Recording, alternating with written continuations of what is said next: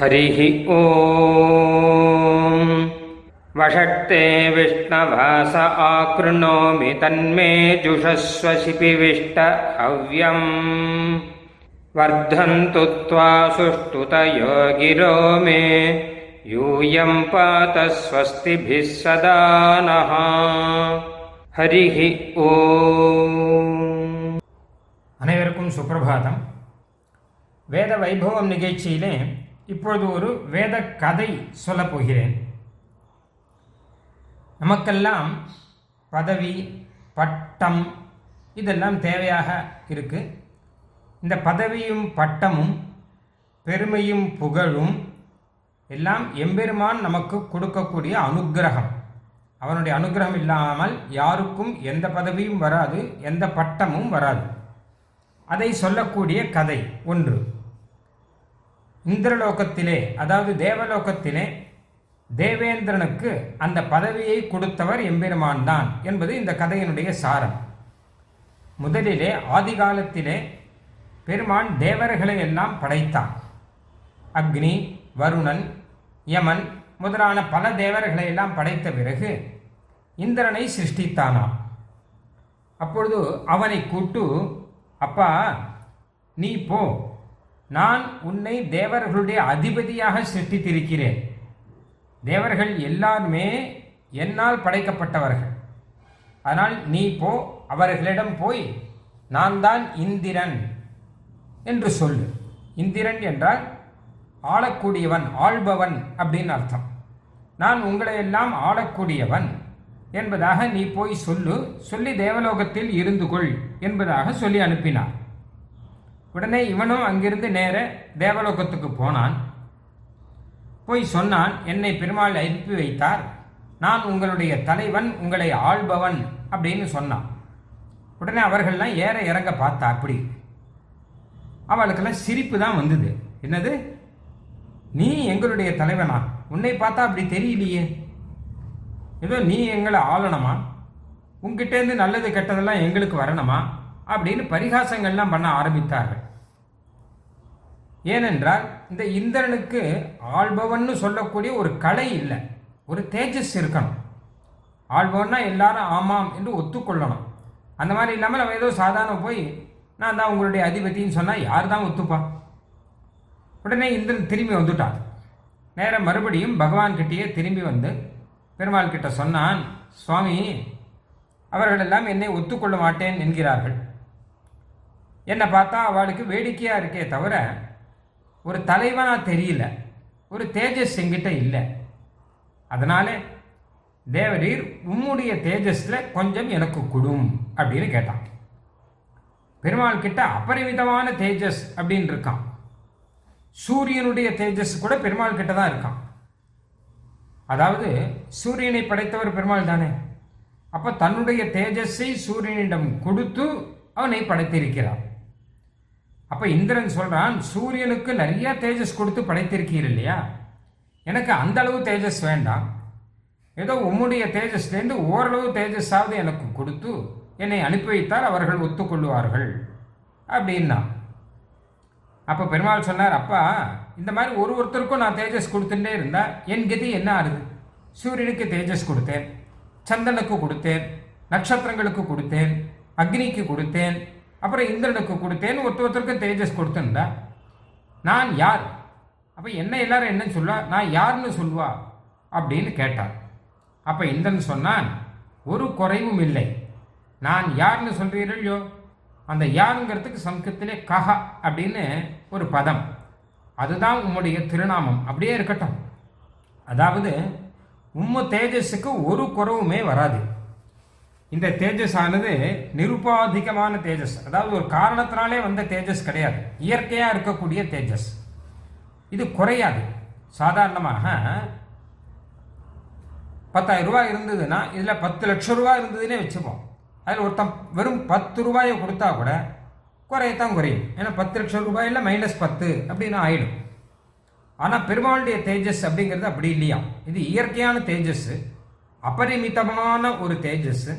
அனந்தமான ஒரு தேஜஸ் இது எத்தனை கொடுத்தாலும் குறையாத ஒரு தேஜஸ் தமது அனைத்தும் அவர் தமக்கு வழங்கியும் தான் மிக விளங்கும் அமையுடைய அருளாளர் அப்படின்னு சுவாமி தேசிகன் சாதிக்கிறார்.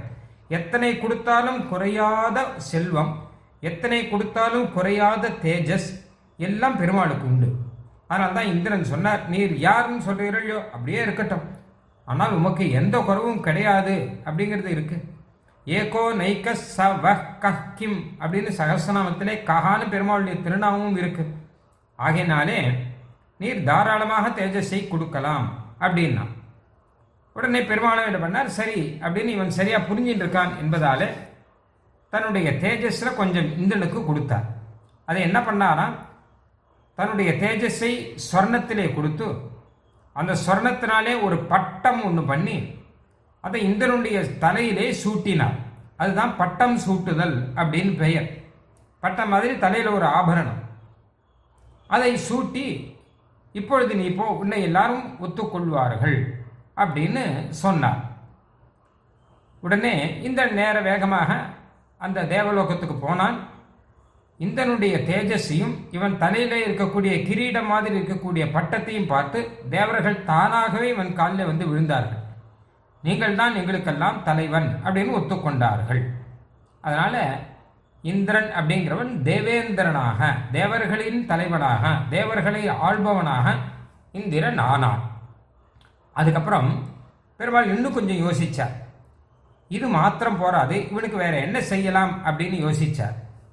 அப்ப அந்த சமயத்தில் இந்திரன் என்ன பண்ணான்? மறுபடியும் திரும்பி வந்து பெருமாள் கிட்ட பிரார்த்திச்சான். சுவாமி உம்முடைய தேஜஸ் எனக்கு இருக்கு. ஆனால் இந்த தேஜஸை பார்த்து எல்லாரும் பயப்படுறா.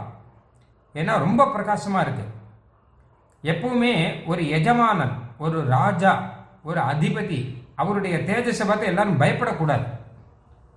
ஒரு பக்கம் பார்த்தா பயம் இருக்கணும் இன்னொரு பக்கம் பார்த்தா அது குளிர்ச்சியாக இருக்கணும் சந்தோஷத்தை கொடுக்கணும். ரெண்டும் வேணும். அதனால் ஒரு உஷ்ணம் மாத்திரம் இருந்தால் போகாது ஒரு குளிர்ச்சியும் இருக்கணும். ஒரு பயம் மாத்திரம் இருந்தால் போகாது ஒரு சந்தோஷமும் இருக்கணும். அப்படிதானே ஒரு தேஜஸ்ங்கிறது இருக்கணும்? அதனால எனக்கு வேற விதமான தேஜஸை கொடும் அப்படின்னா பெருமாள் புரிஞ்சுட்ட அவர்கிட்ட சூரியனுடைய தேஜஸ் மாதிரி சந்திரனுடைய தேஜஸும் பெருமாள் கிட்ட தான் இருக்கு. பெருமாள் தான் சந்திரனுக்கும் அந்த தேஜஸை கொடுத்தவர். உடனே பெருமாள் என்ன பண்ணார்? கவலைப்படாத நான் சந்திரனுடைய தேஜஸையும் உனக்கு சேர்த்து கொடுக்குறேன் அப்படின்னு சொல்லிட்டு அதையும் கொஞ்சம் சேர்த்து கொடுத்தாராம். இதை இந்திரன் கேட்கும்போது அழுதுண்டே தான் கேட்டான். ஏன்னா எல்லாரும் பார்த்து பயப்படுறா எல்லாரும் ஒதுக்கி வைக்கிறா. அப்படின்னா அப்போ அதிபதியாக இருக்க முடியல.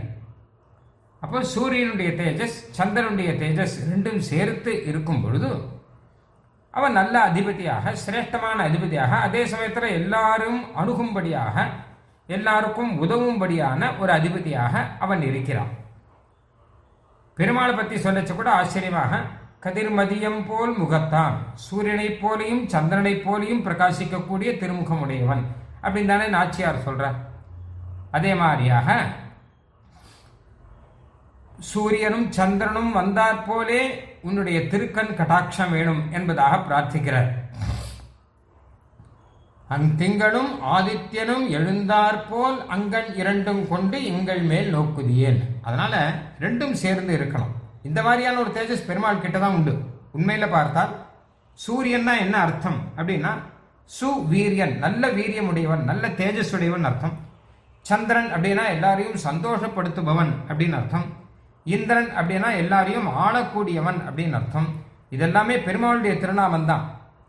ஆனால் பெருமாள் கிட்டேருந்து கொஞ்சம் தேஜஸை வாங்கிட்டு அவர் சூரியன் பெயர் வச்சுருக்கார் பெருமாள் கிட்டேருந்து சந்தோஷத்தை கொடுக்கக்கூடிய சக்தியை வாங்கிட்டு அவர் சந்திரன் பெயர் வச்சுருக்கார் பெருமாள் கிட்டேருந்து ஆளக்கூடிய சக்தியை வாங்கிட்டு இவர் இந்திரன் பெயர் வச்சுருக்கார் எல்லாமே பகவான் நாராயணுடைய திருநாமம்.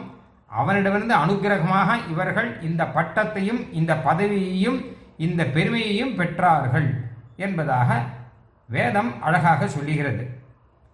இரண்டாவது அஷ்டகத்திலே பிரஜாபதிரிந்திரமசரிஜதா என்பதாக ஆரம்பித்து இந்த விஷயம் இருக்கு. அதே முறையிலே நாமும் நமக்கு எந்த பட்டமும் பதவியும் கிடைத்தாலும் அது பகவானுடைய அனுகிரகம் ஜனாதிபதி விருதுமே கிடைத்தாலும் அது சர்வஜனங்களுக்கும் அதிபதியான எம்பெருமானுடைய விருதம் என்பதாக நாம் நினைத்து அவன் அனுகிரகத்தை பெற வேண்டும். ஸ்ரீமதே ராமானுஜாய நமகா ஹரி ஓம். பிரம்ம பிரவாதிஷ்ம தன்னோ மாகாசீத். ஓம். சாந்தி ஷாந்தி ஷாந்தி ஹரிஹி ஓம். நாங்கள் வேதத்தை ஓதுகிறோம். வேதம் எங்களை கைவிடாமல் காப்பாற்றட்டும். ஸ்ரீமதே ராமானுஜாய நமகா